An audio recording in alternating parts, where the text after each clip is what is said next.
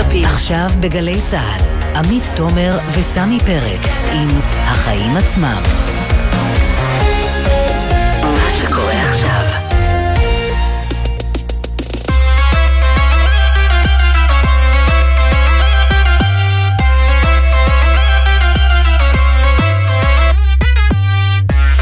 עכשיו שש וארבע דקות, אתם על החיים עצמם, התוכנית הכלכלית-חברתית של גלי צה"ל. אני עמית תומר, ואיתי כבכל יום שלישי, סמי פרץ. מה קורה, סמי? אני בסדר, רק שאני שוקל לטוס מיד לאחר התוכנית לתחנת דלק, לתדלק, את כבר תדלקת? אני עדיין לא, והאמת שבאתי ברגל, מהימים היחידים שאתה מתחרט על כל רגע. בהחלט, אז אני אטוס, משום שמחירי הדלק יזנקו הלילה בחצות, והנה שמענו היום את שר האוצר אביגדור ליברמן מודיע שהורדת הבלו בחצי שקל לליטר תישאר גם ברבעון הבא, והוא גם הוסיף שהוא בוחן אפשרות לשנות את שיטת התמחור של הדלק, שתשתנה פעם ברבעון במקום פעם בחודש, כלומר שנתעדכן ונציק לו פעם ברבעון ולא פעם בחודש. כן, אז ננסה להבין את המשמעות של הצעד הזה על הכיס שלנו, אם היא קיימת בכלל, עם גל הרשקוביץ, מי שהיה ראש אגף התקציבים אה, באוצר, וגם נרד לשטח עם שי נחשול, סמנכ"ל הסחר של רשת תוכנות הדלק הקטנה תפוז, ונבין האם הישראלים בבעלה לדלק ואיך השינוי ישפיע עליהם בתמחור. כן, ועוד נושאים בתוכנית, אנחנו נתכונן לרפורמה בתקינה שתיכנס לתוקף הלילה, ואמורה,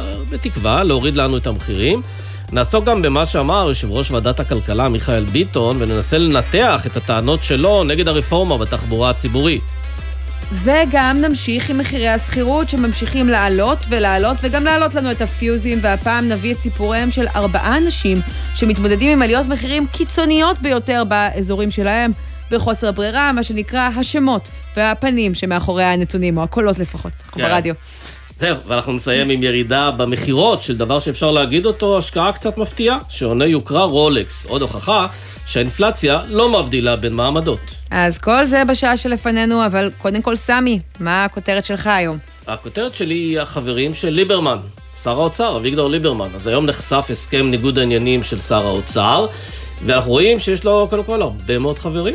יש שם שורה של אנשי עסקים ומיליונרים, אם זה יושב ראש פוקס, הראל ויזל, ומנכ"ל דלק קידוחים יוסי אבו, וארנון מילצ'ן ומרטין שלף, ודן גרטלה ותמי מוזס, וברק רוזן, ומיכאל צ'רנוי, וולדימיר גלוסינסקי. חברותי משהו. מאוד, הרבה מאוד uh, טייקונים והרבה מאוד uh, עשירים, וגם המשפחה שלו מחוברת יפה, הבן שלו הוא דירקטור בחברה בשם רן ניצים, המחותן שלו יושב ראש חברת נדל"ן, ועוד רשימה ארוכה uh, של אנשים שבהם בעצם אסור לו לטפל בעניין שלהם. ואני נזכר בשר האוצר לשעבר, משה כחלון, שלא היו לו הרבה חברים שם אנשי עסקים, היה לו אחד משמעותי, בדיוק.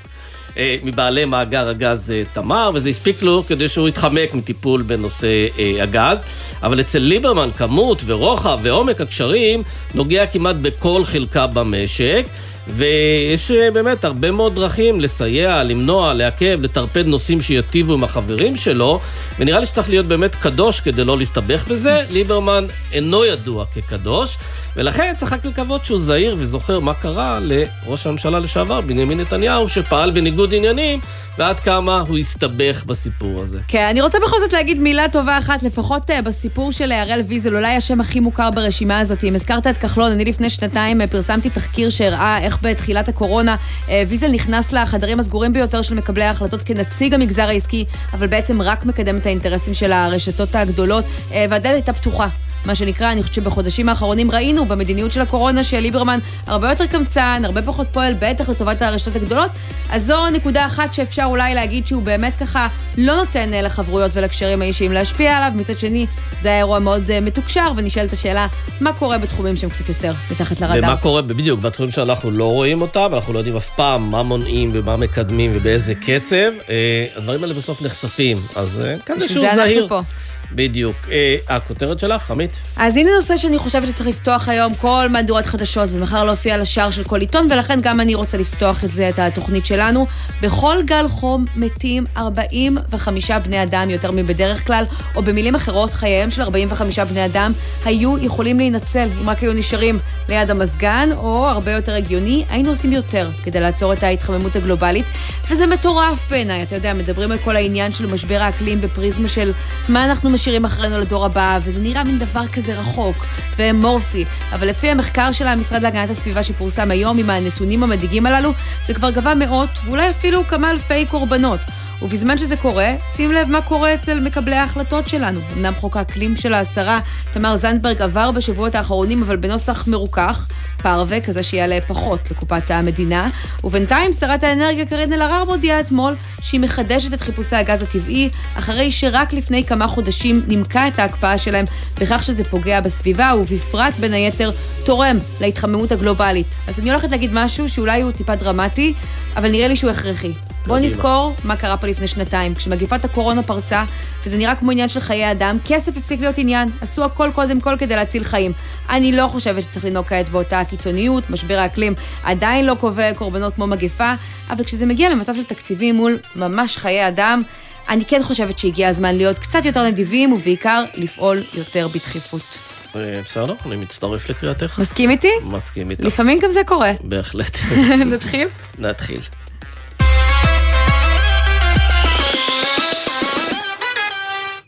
אז זהו, אז הדלק באמת התייקר הלילה בחצות, ב-66 אגורות. התייקרות חדה.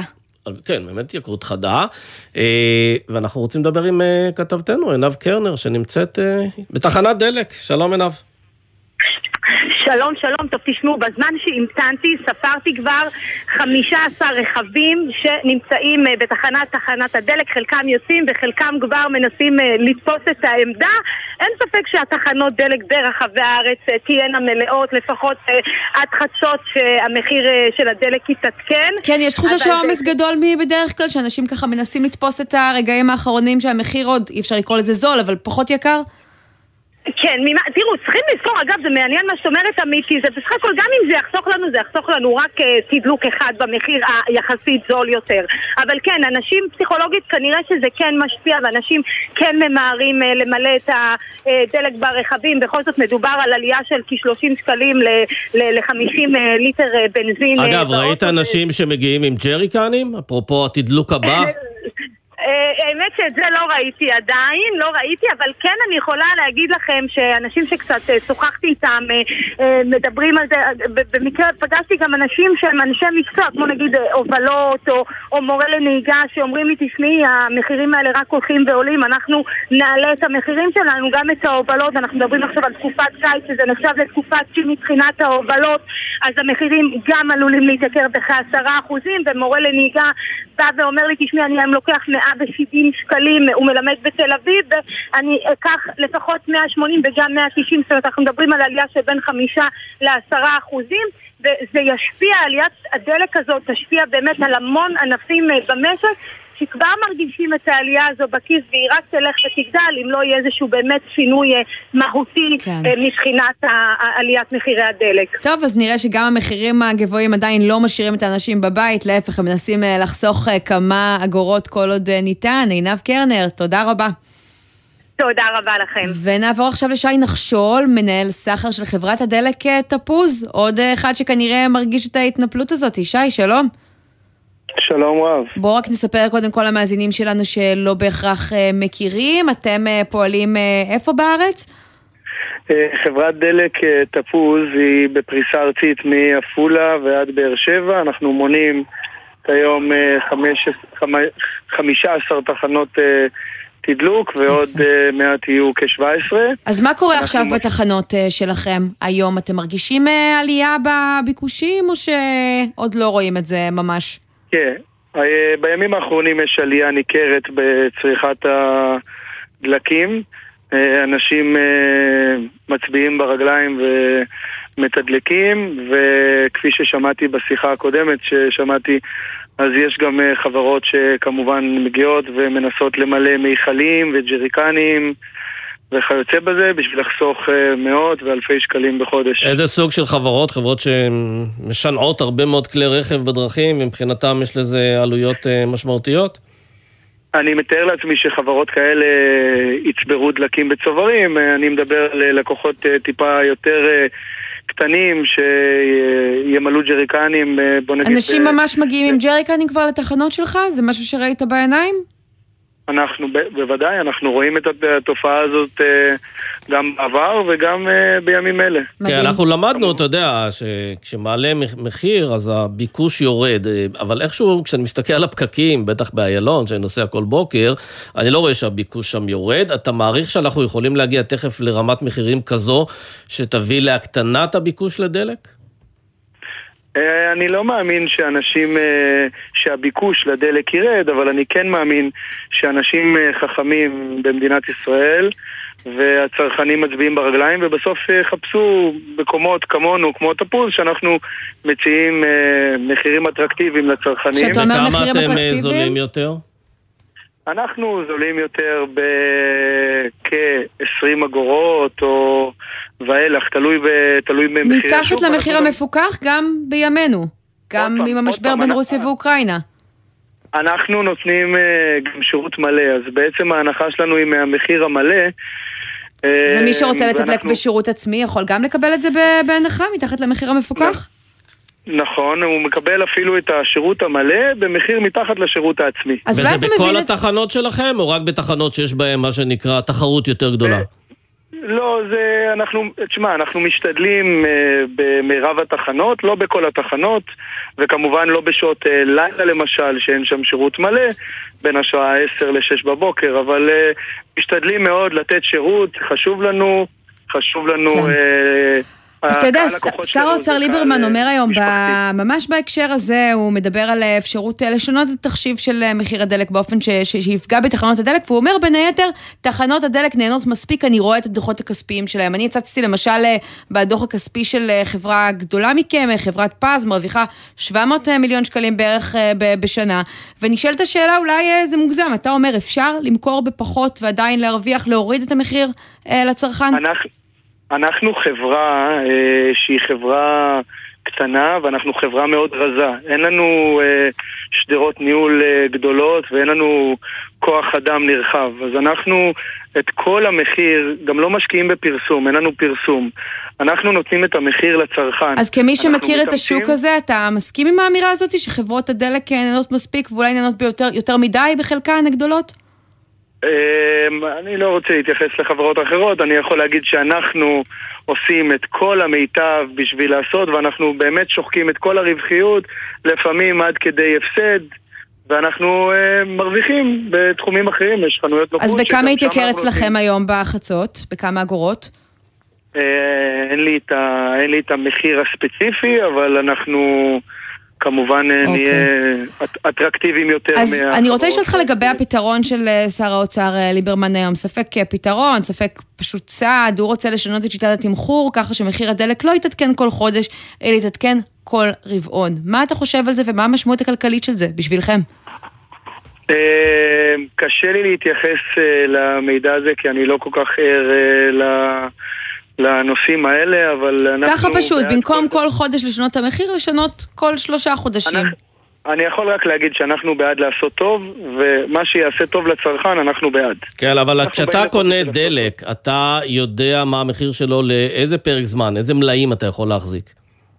אז כמו שאמרתי בהתחלה, לצערי אני לא מתעסק בנושא הזה, וכבר אמרתי גם לפני ש...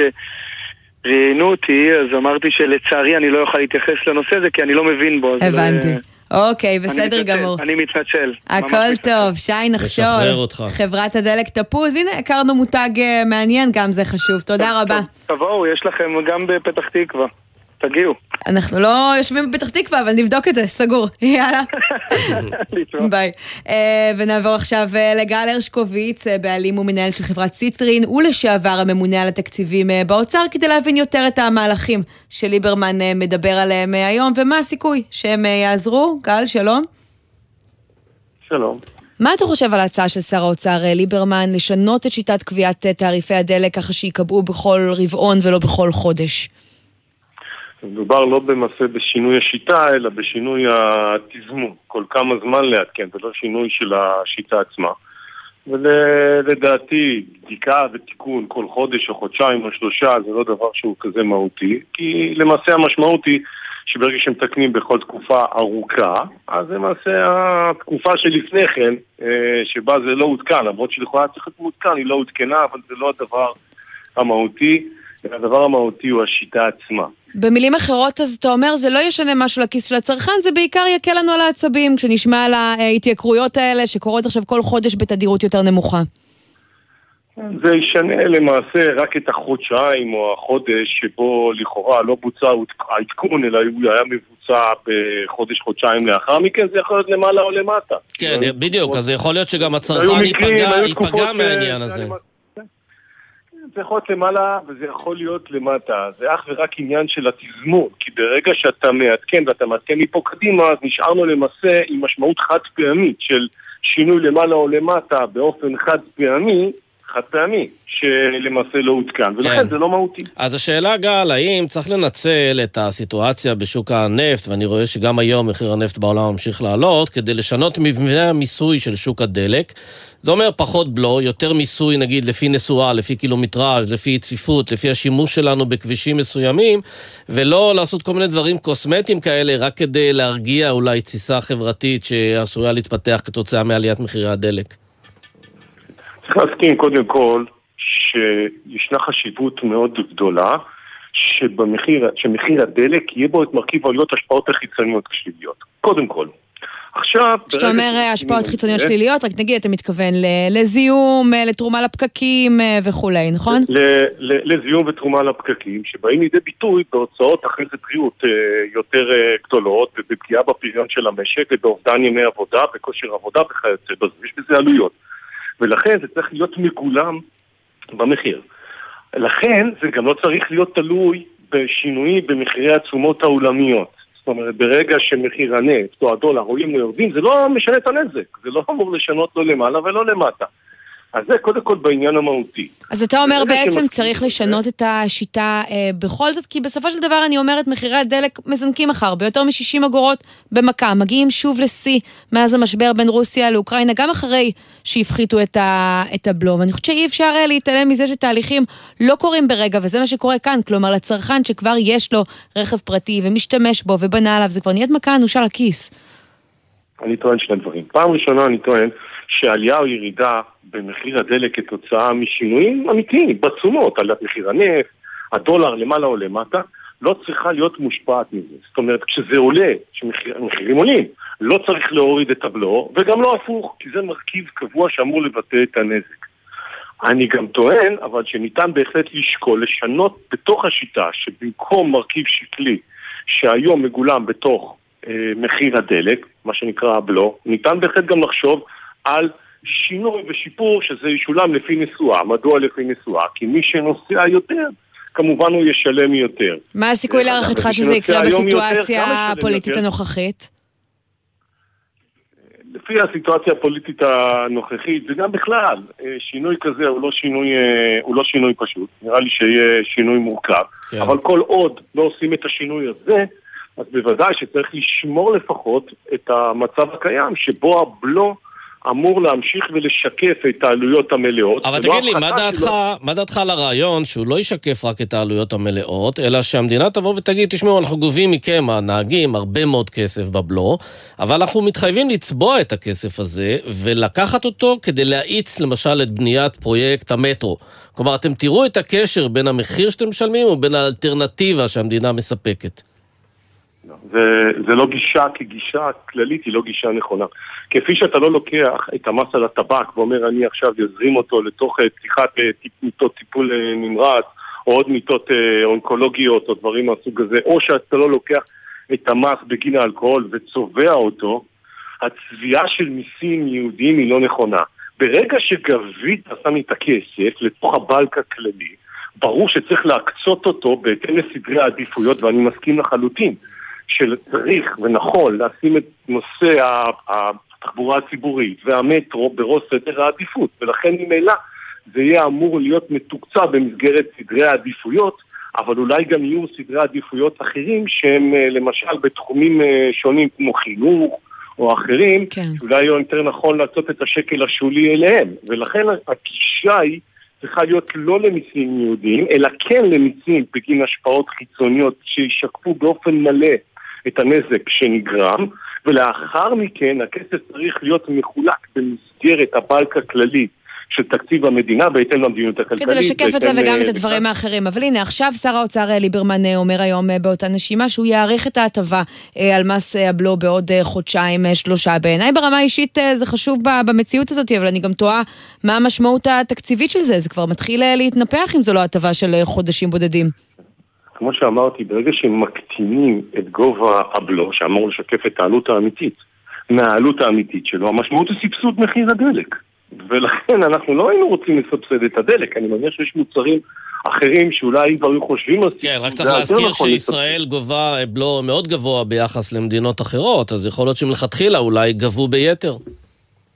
תראה, אם הסכום הנוסף מבטא סכומים גבוהים בהרבה ביחס לנזק שהבלו גורם, אז ללא כל קשר כרגע למחירי הדלק ניתן לשקול להפחית אותו. זה אומר שהיתרה שם היא פיסקלית. היא לא רק הנזק, אלא מעבר לזה. כן. עכשיו, החלק הנוסף שהוא מעבר לנזק, ניתן לבחון אותו ביחס לאלטרנטיבות מיסוי אחרות. זאת אומרת, אם אתה תוריד את זה, אז מה תעלה? מס הכנסה, מע"מ, איזה מיסים? מס חברות? מאוד יכול להיות שזה דווקא נכון להשאיר אותו גבוה גם מעבר לנזק כשיקול פיסקלי שהוא... כן, אז אם הזכרת סבסוד, אני רק חייבת לשאול אותך באמת במשפט אה, לסיום. אתה בעד במציאות הנוכחית לחשוב על לסבסד דברים אחרים כמו החיטה?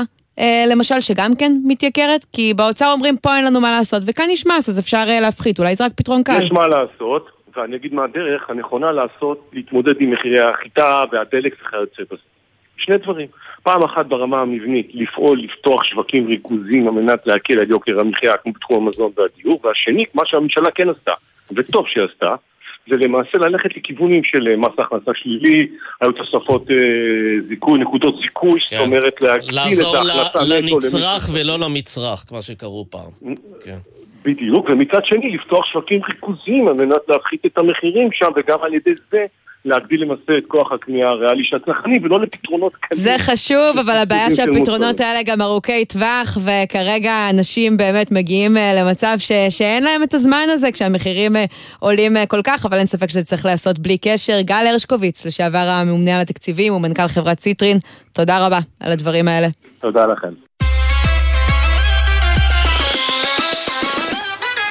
עניין אחר עכשיו, הרפורמה בתקינה תיכנס לתוקף אה, הלילה בחצות, אחרי הרבה דיבורים והרבה הכנות אה, סביבה, אה, אבל סמי, אנחנו לא נרגיש את השינוי בכיס כל כך מהר. נכון, אחת הבעיות עם הרפורמות, הממשלה הזו באה עם כמה רפורמות בנושא יוקר המחיה בתחילת דרכה, הדברים האלו לוקח להם המון זמן עד שזה קורה, המון התנגדויות, המון בירוקרטיות וכולי. אז תקשיבו כמה זמן, אנחנו בדקנו, היו שלושה מוצרים שהיו הסנונית הראשונה של הרפורמה הזאת, אם זה חיתולים, אם זה טמפונים, אם זה סבון כלים, דברים שבחרו בהם כי אנחנו משלמים עליהם הרבה יותר מבעולם.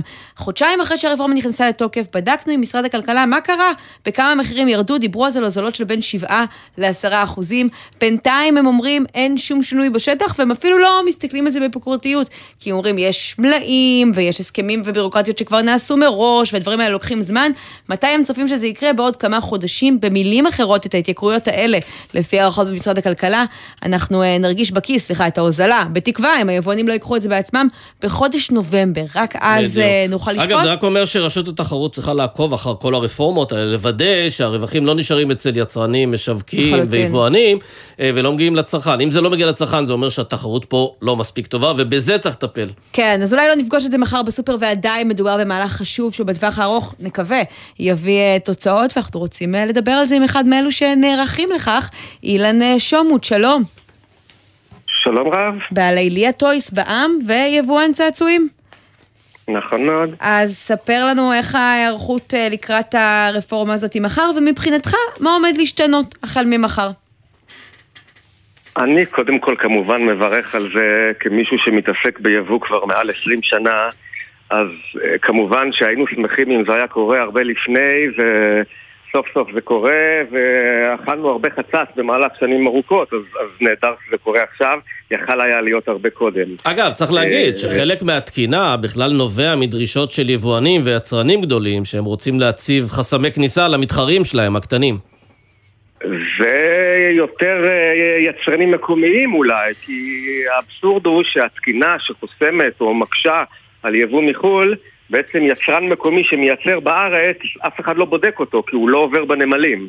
החסם ליבוא, מכון התקנים בעצם עוצר אותנו בגבולות, שזה נמל אשדוד, נמל חיפה, נמל בן גוריון.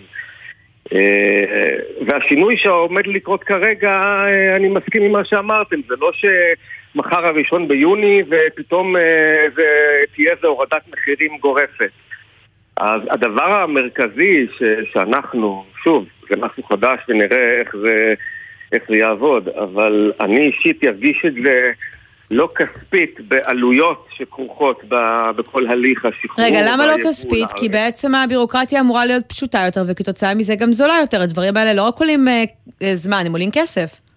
אני אומר, הכסף שאנחנו נחסוך בהתעסקות, בתשלומים, בעלויות שמכון תקנים גובה מאיתנו על התאמת uh, התקנים המקומיים לתקנים האירופאיים, מה שעכשיו בעצם לא יקרה או יקרה בצורה עקיפה, הוא זניח. הדבר המרכזי שבשנים האחרונות ישב לנו כמועקה גדולה, כקושי על תהליך היבוא, זה הזמן של... זה מבחינתך, אבל במשרד הכלכלה אומרים, אנחנו מפחיתים ומוזילים בירוקרטיות כדי בסוף לעזור ליבואנים, אבל גם להוריד את יוקר המחיה. אתה לא תוכל להוריד עכשיו כתוצאה מזה את מחיר הצעצועים לציבור? אני אוכל, אני אוכל, וכמה? אבל זה לא משהו שבראשון ביוני אני אדע. אני צריך לראות כמה זמן מהצוות שלי שמתעסק לפני כל מכולה שמגיעה ארצה, ימים שלמים של לעבוד מול מערכת בירוקרטית. כן. תראי, אתה יכול להגיד שבמרבית המוצרים באמת יש, אה, יש תקינה ישראלית עודפת בהשוואה לאירופה, לארה"ב? לי אישית, אה, אתה יודע, כמו בכל תחום יש אה, סגנון של מוצרים ושוק יעד. לי הטויז בגדול זה, זה עסק של, של יבוא של מוצרים, בוא נקרא להם צעצועים איכותיים, אה, מובחרים, ייחודיים, שיש להם אימא ואבא, דהיינו, כל מוצר הוא מוצר שמיוצר על ידי יצרן שהוא בעצמו עושה תקינה לאירופה, לארה"ב וכולי. אז, אז אני שקט, ולכן הרפורמה החדשה היא נהדרת בשביל יבואן כמוני, כי מה שהיא אומרת זה שאני אצטרך בעצם, האחריות על התקינות, על, ה, על התקן של המוצר עוברת אליי מהמדינה. כן. עד היום המדינה הייתה, אמרה, אני לא סומכת על אף אחד, אני בודקת הכל. ו... ותגידי לנו... היום אני בעצם אצטרך להצהיר שהמוצר תקני, כי אני יודע שיש לו את האישורים שהיצרן שלי בדק כבר. וזה יפתור את כל הסיפור, כי אנחנו יודעים שהבירוקרטיות אה, בישראל הן אה, רבות אה, מאוד. האם עדיין יש קשיים שיישארו גם ביום שאחרי הרפורמה, משהו שהיא לא מטפלת פה יש, בעיניך? יש עוד דרך ארוכה, כמו שאמרתי, אני מברך על כל צעד, אבל, אבל יש עוד דברים לעשות. אז רק תן לנו לפחות את הבשורה, מתי אנחנו נרגיש את זה בעצם, הצרכנים? זה ייקח כמה חודשים, אתם אמרתם בעצמכם, הרי אני, הנה, מחר, נניח מחר מגיעה לי כיבואן מכולה ומשוחררת מהנמל. Mm-hmm. זה לא שאין לי מלאי, זה לא שהמלאי ש, שהעלות שלו, הגילום שלה הוא מחר, אבל יש לי מלאי, אני כיבואן דואג שיהיה לי, שיהיה לי מלאי לכמה חודשים קדימה. אחרת, אם, לא, אם הייתי עומד על כל, כל שבוע על המלאי של נקנה... אבל בעתיד, אם אני מסתכלת, אפילו אני אקח את זה רחוק חצי שנה קדימה, בכמה אתה מעריך שנוכל לראות ירידת מחירים? זה יהיה משמעותי? זה לא, זה יהיו ירידות, אבל לצערנו הטיימינג פה הוא לא משובח, בגלל שבמקביל למה שהאוצר ומשרד הכלכלה עושים שזה מבורך, יש עוד uh, גורמים שמשפיעים על העלויות, כמו כל הנושא של הקורונה ומשלוחים מחו"ל, ש... כן, והנמלים והפקקים, אנחנו מכירים היטב את הבעיות, אבל אני רוצה להגיד לך לסיום, אה, אילן, המדינה עשתה פה צעד אה, גדול לטובת היבואנים, ועכשיו הכדור במגרש שלכם. אם אתם מבקשים עוד הקלות ועוד הטבות, צריך לראות שמגלגלים את זה הלאה, כי אחרת פעם הבאה לא יעשו שום דבר, זאת רק אה, דעתי, אבל... ואז אנחנו נגיד שזו רפורמה צעצוע. זה כן יעבור לצרכן, אבל לדעתי האישית זה יעבור בזה ש... הצמצום, העלויות האחרות שהיבואנים סופגים, זה יצמצם את, ה, את, ה, את הקושי שהעלויות האחרות אה, גרמו פה. כי באחוזים הדבר הזה ייקח לנו זמן להבין כמה חסכנו okay. אוקיי. פה. לי אישית ההשפעה היא בעבודה של כוח אדם ולא בעלויות פיזיות. אילן שומות, תודה רבה. תודה לכם, להתראות. כמה תשדירים ואנחנו תכף חוזרים. גלי צה"ל, יותר מ-70 שנות שידור ציבורי.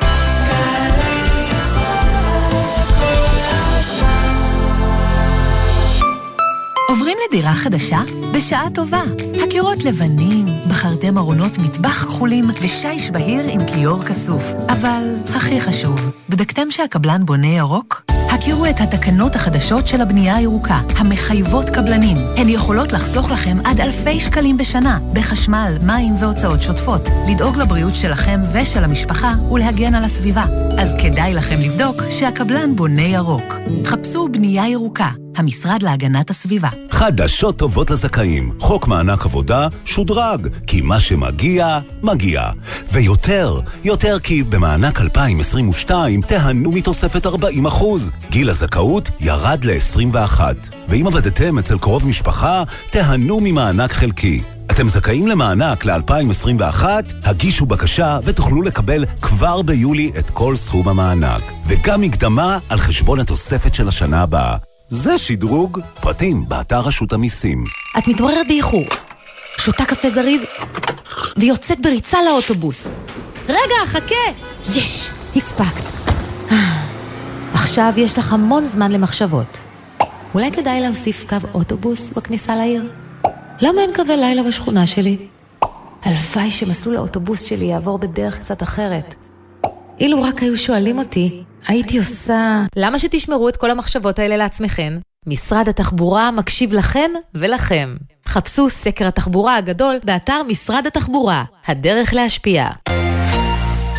או-אה, איזה שבוע היה לנו. איזה? מטורף. אבל אתה לא אומר את זה כל שבוע? נו, וזה לא נכון. ישי שנר ויניר קוזין מסכמים את השבוע בתוכנית חדשה. כל חמישי בחמש בערב צוללים לנושאים הבוערים של השבוע, בודקים מי דייק ומי הטעה אותנו, ומביאים את ההתבטאויות המעניינות שלא בטוח ששמעתם.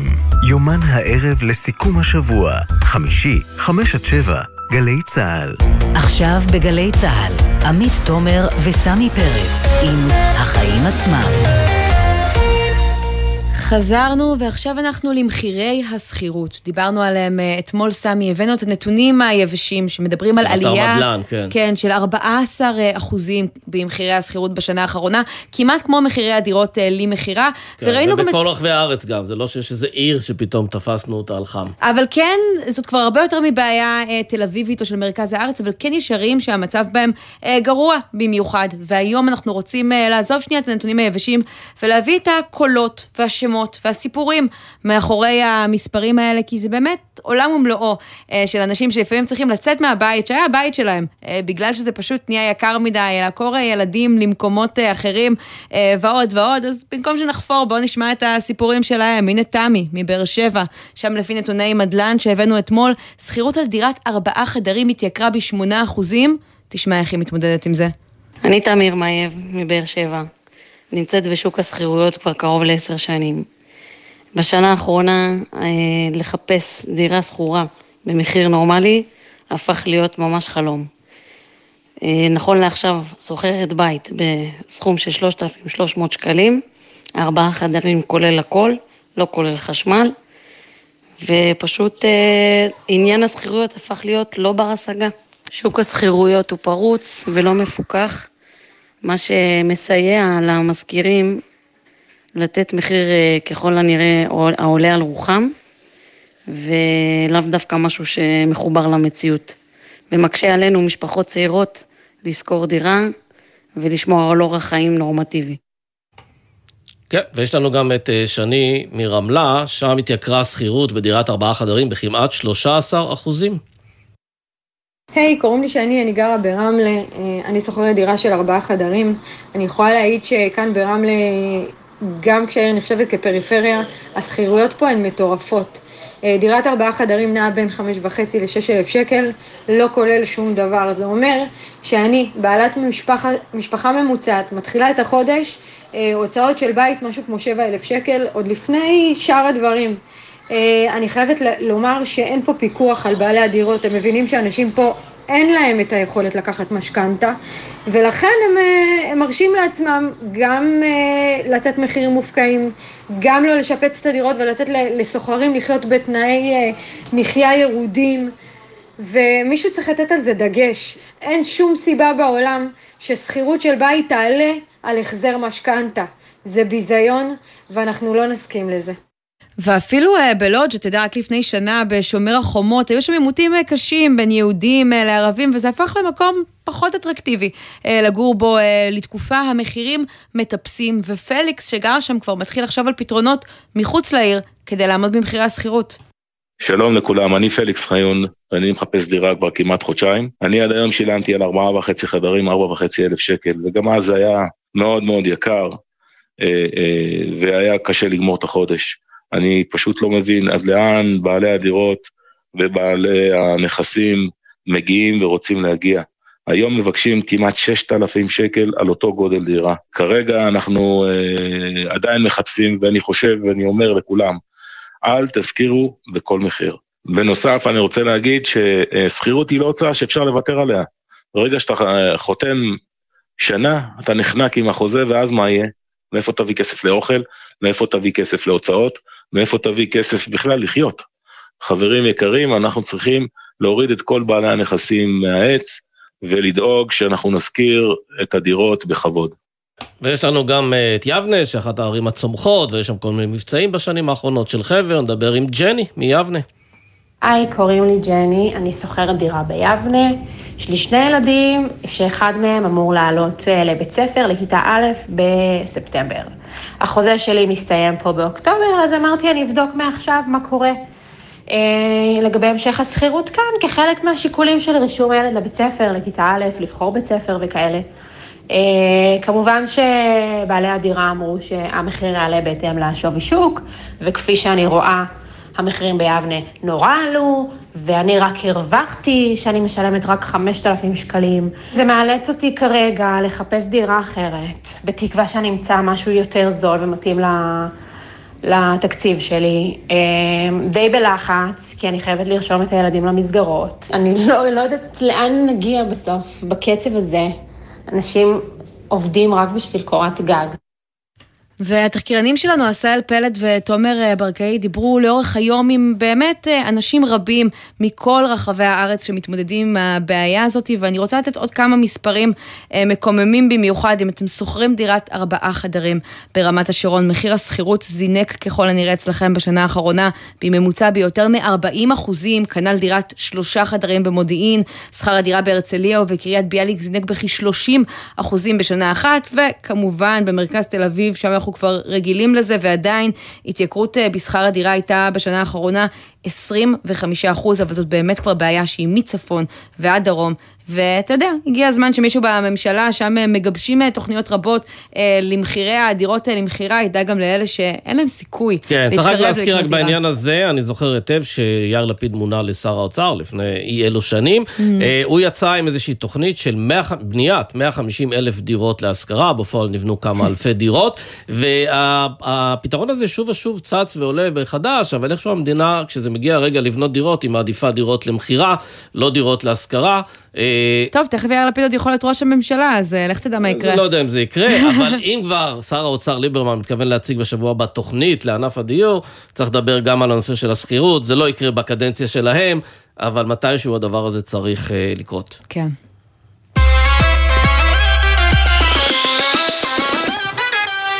אז אה, יש אה, כמובן פערי שכר, דיברנו קודם על העניין של אה, פערי השכר המגדריים, שמחר באמת הרבה מאוד חברות יחשפו את הפערים בתוך החברות, ויש גם פערי שכר בין הבכירים בכל ארגון, בין הבוס ובין העובדים ובין רצפת הייצור. אנחנו רוצים לדבר עם גולן פרידנפלד, סגן עורכת כלכליסט, שלום גולן. היי, ערב טוב עמית, ערב טוב סמי. אז אתם עשיתם אה, איזשהו פרויקט שבודק את אה, פערי השכר בין ה, באמת המנהלים הבכירים, בין השכר הממוצע בארגונים, ומצאתם פערים שמגיעים כמעט עד פי 300. ספר לנו על הממצאים העיקריים. נכון, אה, זה מה שאנחנו עושים בכלכליסט כבר כמעט עשור, ובכל פעם אנחנו בודקים את פערי השכר בין עלות השכר הגבוהה ביותר בחברה לבין עלות השכר הממוצעת בחברה.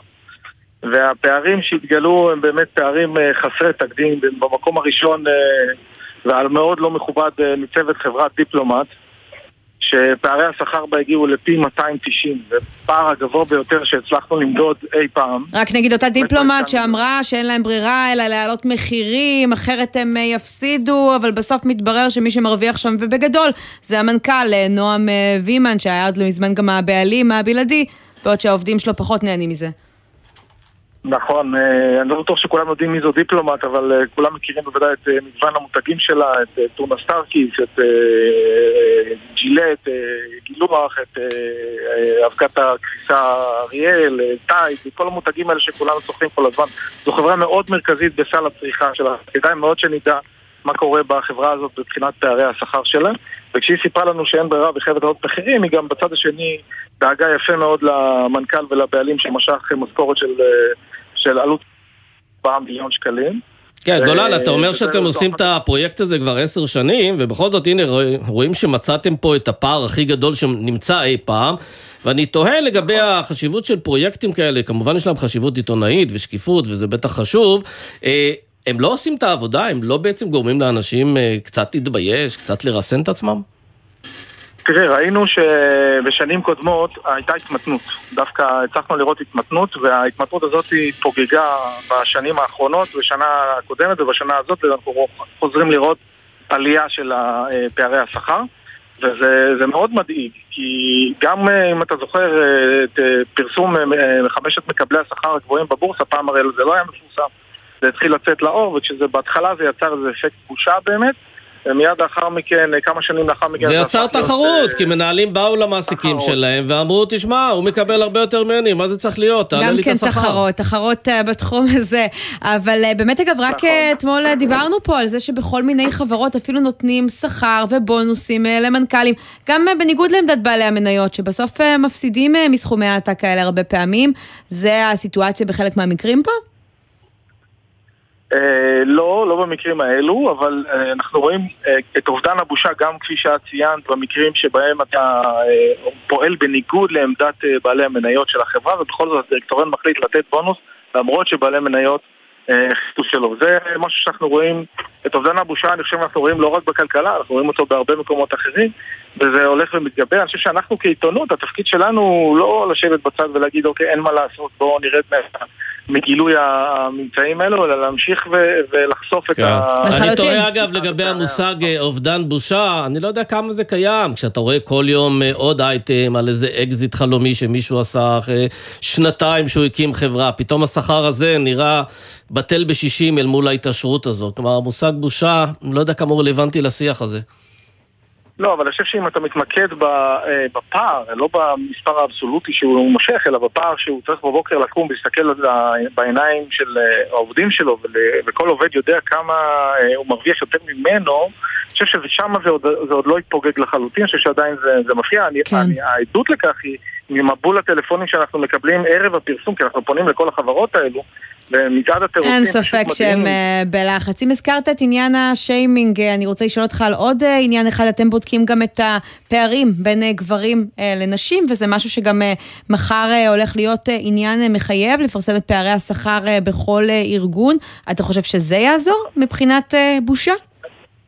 תראי, קודם כל בואו נדבר רגע טיפה על הנתונים, כי זה באמת, זה באמת מקומם. אתה רואה את אותם תפקידים, הרי אנחנו בדקנו 386 מנהלים בכירים, מתוכם רק 12.5% הם נשים, אוקיי?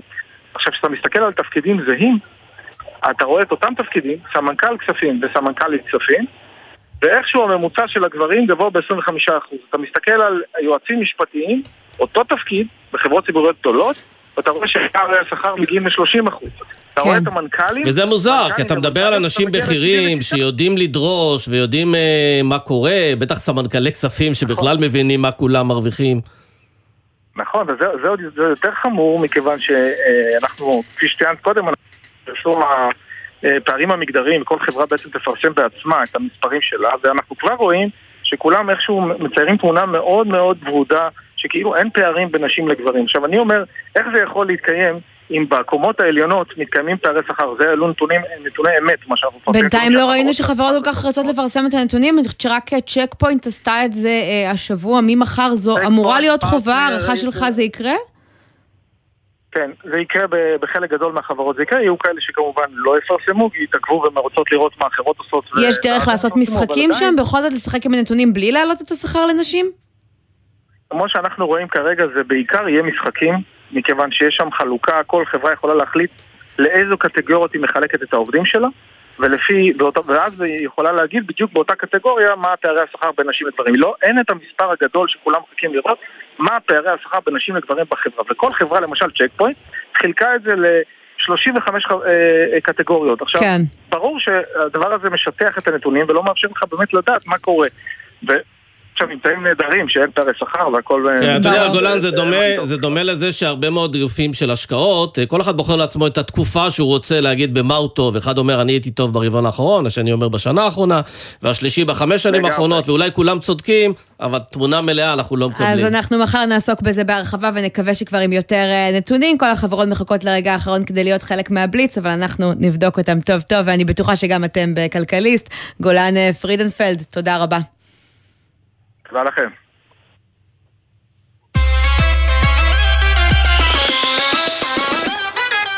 אז תשמעי, הסכסוך הזה בין חבר הכנסת מיכאל ביטון, יושב ראש ועדת הכלכלה, ובין שרת התחבורה, מרב מיכאלי, עדיין לא הסתיים. הוא אומר היום, אה, חבר הכנסת ביטון, הרפורמה בתחבורה הציבורית גונבת 200 מיליון שקלים מהפריפריה, ואנחנו רוצים לבדוק את הנושא הזה עם אה, הילי קרן, כתבתנו לענייני תחבורה. שלום. שלום לשניכם, אז אה, באמת בימים האחרונים, כמו שאמרתם, רפורמת דרך שווה של משרד התחבורה עושה לא מעט רעש אה, במסדרונות הכנסת. אז אחרי שאתמול אפילו ראש הממשלה בנט התערב, יושב ראש אה, ועדת הכלכלה מיכאל ביטון המשיך גם היום לדבוק בטענתו לפי הרפורמה החדשה פוגעת באוכלוסיות החלשות. בואו נשמע.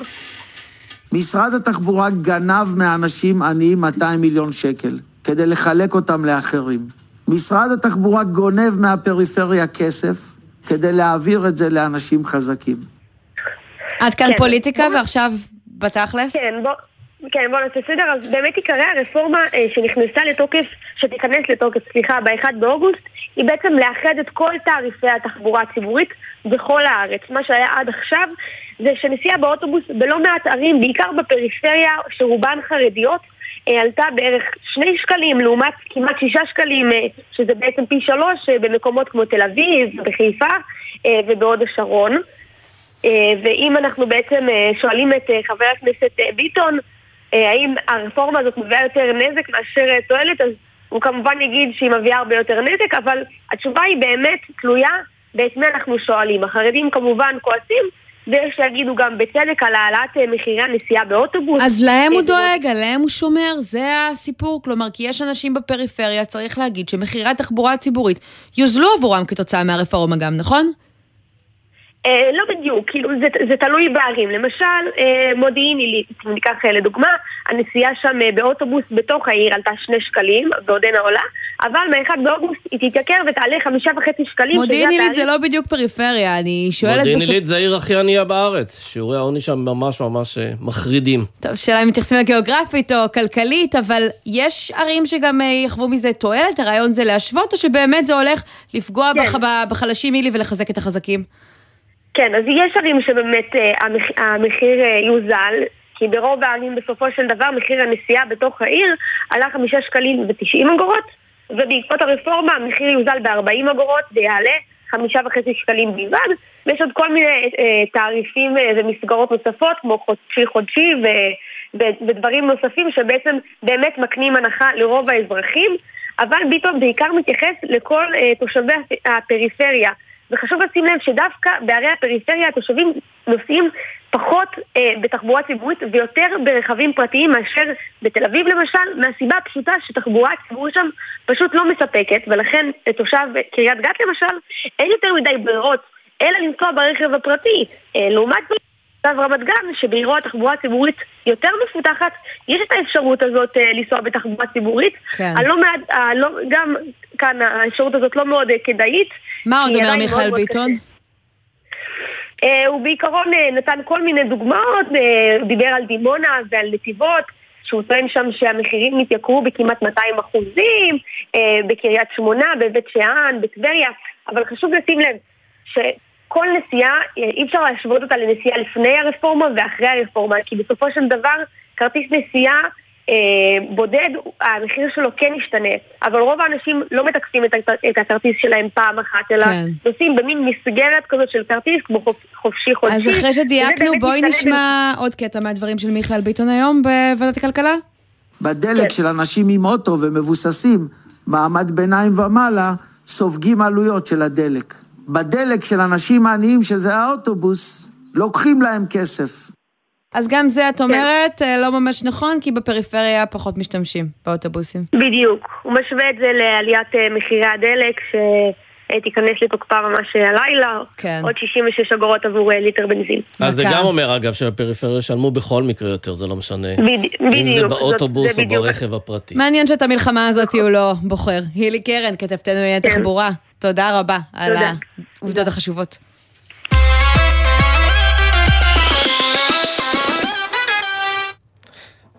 מכירות שעוני הרולקס יורדים, יורדות. את כן. יודעת את זה? אני כך אה, שמעתי, לי אין לא רולקס. אני לא רואה שיש לך בכלל שעון אפילו. אני, האמת שאין לי שעון, אולי אה, בגלל זה אני תמיד אין. מאחרת לכל מקום, חוץ מלשידור פה, כי עד כן. המאזינים שלנו, אבל אה, זה בעיקר אה, משפיע על אה, בני המעמד הגבוה, משום שרולקס זה לא רק אה, מוצר שאתה מתהדר בו כדי אה, לדבר על איזה מעמד או איזה סטטוס, אתה גם משתמש בו להשקעה, ומוכר אותו אה, אה, אחר כך, אה, והציפייה שהערך שלו כל הזמן יעלה. כרגע הוא יורד, אמנם רק לחודש אחד, אבל יורד בחדות, נכון? כמעט עשרה אחוזים. כן. אה, וזהו, זו חדשה טובה, אז נרוץ ונקנה. בוא נבין מי יניב שניידר, שניידר אה, שעונים, שלום. אהלן, ערב טוב. אז מה, אתה ממליץ לרוץ ולקנות אה, רולקס למעטים שיכולים להרשות את זה לעצמם עדיין? אני ממליץ לשקול את זה. לא יודע אם ספציפית עכשיו, אבל זה בדיוק כמו לדעת לתזמן מניות. אנחנו לא באמת יודעים מתי יהיה הסוף של הנפילה ומתי זה יחזור לעלות. אנחנו כן יודעים, חווינו את זה פעם שעברה ב-2008 במשבר של הסאב פריים. אה, אז היו יותר השקעות בשעוני וינטג', היום זה שעונים חדשים. אבל אז באמת השעונים נחתכו, מחירי השעונים, שעוני היוקרה באמת אה, אה, רציניים, בעשרות אלפי דולרים, נחתכו ב-50 ואחרי זה חזרו לטפס יחד עם כל השוק. כמה עולה שעון כזה ממוצע? אני יודע שיש טווח מחירים גדול, אבל שעון סטנדרטי של רולקס, כמה עולה? אני יכול להגיד לך ששעון סטנדרטי היום מהחדשים מתחיל מ-10,000 דולר, אה, וגם אותם קשה למצוא, זאת אומרת קשה להשיג במחירים האלה, אתה כבר אה, הולך לכיוון ה-15,000 דולר ו-20,000 דולר, אה, ושם אתה כבר גם מגיע עד ל-60 ו-70 ו-80 אלף דולר. אז ממה. הירידה נובעת להערכתך? מהמצב הכלכלי, מההתייקרויות, מהאינפלציה, שאפילו במעמד הגבוה כבר אין כסף להשקיע בדברים האלה? לאו דווקא. אני חושב שבשנים האחרונות אה, שעוני יוקרה נתפסים כהשקעה אלטרנטיבית. וככל שהם נתפסים כאלה, אז יש להם איזשהו מתאם עם השוק, עם הבורסות, עם הקריפטו, אה, עם המצב, עם הסנטימנט בעולם בכלל. יש קשר בין רולקס לבין ביטקוין? הדבר המוחשי הזה שכל אחד יכול לשים על היד, והדבר הזה שבקריאה במחשב שהשוק עוד אה, לא תמיד יודע איך לאכול אותו, באמת? תראי, תראי, בסופו של דבר זה כמו גם מניות, גם מניה את לא יכולה לשים על היד והיא משפיעה, אבל איך זה משפיע? דרך תחושת העושר. Mm. אה, כשבן אדם פתאום מקבל אה, ירידה של 50% בתיק ההשקעות שלו, אז הוא גם באותה מידה, הוא כבר לא מרגיש כל כך עשיר, והוא מרגיש שאולי כדאי לחכות לפני שקונים איזשהו, איזושהי השקעה חדשה או משהו לשים על היד. כן, תגיד לי, מי קונה אה, רולקס בעצם? רק אנשים שיש להם הרבה הרבה מאוד כסף, או גם אנשים, נקרא לזה מעמד בינוני פלוס, שרוצים להתהדר בברנד הזה? להיראות כאילו יש להם הרבה זה כסף. בדיוק זה, זה בדיוק זה. זה בגלל שזה נהיה אפיק השקעה, אז זה בדיוק כמו אותם אנשים שישקיעו בזהב כחלק מתיק המניות שלהם, מהפורטפוליו של, ההשק... מהפורטפוליו של ההשקעות שלהם. אז זה לאו דווקא אנשים מאוד עשירים, זה פשוט אנשים שרוצים אה, לגוון את ההשקעות והאנשים שלהם. האלה ישימו אותו על היד או עמוק במגירה, שמור טוב טוב עד שהערך יעלה? אה, גם על היד, גם על היד, וזה בעיקר גם היופי, שזה משהו שאתה גם יכול ליהנות ממנו כהשקעה, וגם באמת ליהנות, ליהנות ממנו ביום-יום. אוקיי, אה, אפשר להתווכח על, על זה, כי, כי אני מניחה שגם יכול להיגרם איזשהו נזק אם אתה משתמש בו באופן יומיומי. נכון, נכון, נכון, חד וחלק, אף אחד לא- שניידר שעונים, רעננה, תודה רבה. אגב, תודה רבה השעון שלי עולה ערב טוב. 3,000 שקל, קוראים לו אייפון. או, יפה. הנה, אני גם, בלי שעון. אמרנו, גם כן עם האייפון סמי, יש לנו הרבה במשותף. אז אה, נגיד תודה לסיום לעורך שלנו, בן נצר, לעשהאל פלד, לתומר ברקאי ולטומי כץ, שהפיקו את השידור הזה. טכנאית השידור הייתה גאיה קפלן, ובדיגיטל יעל חיימסון. סמי פרץ, תודה רבה. תודה לך, ניפגש שבוע הבא. שי ניב יהיה פה מחר, תבואו, ביי ביי.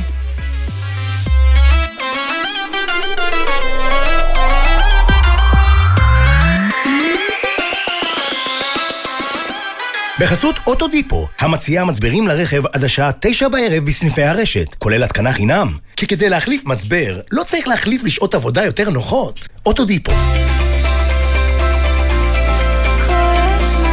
גלי צה"ל, יותר מ-70 שנות שידור ציבורי.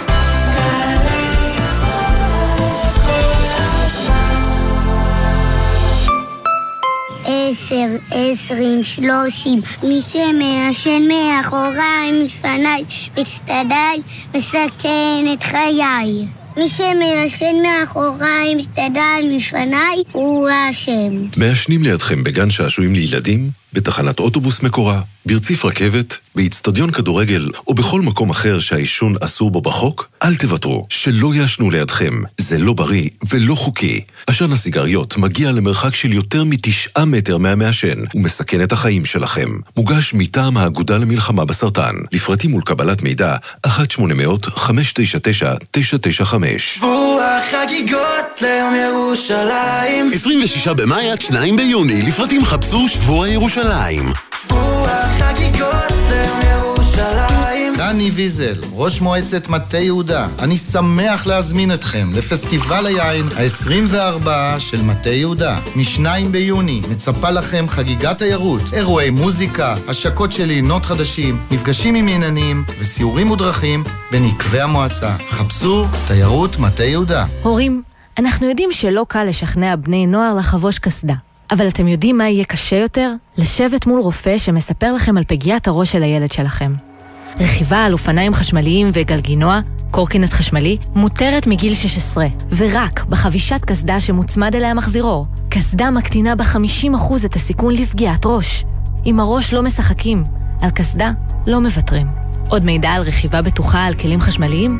היכנסו לאסקרלבד. מיד אחרי החדשות, נורית קנדי.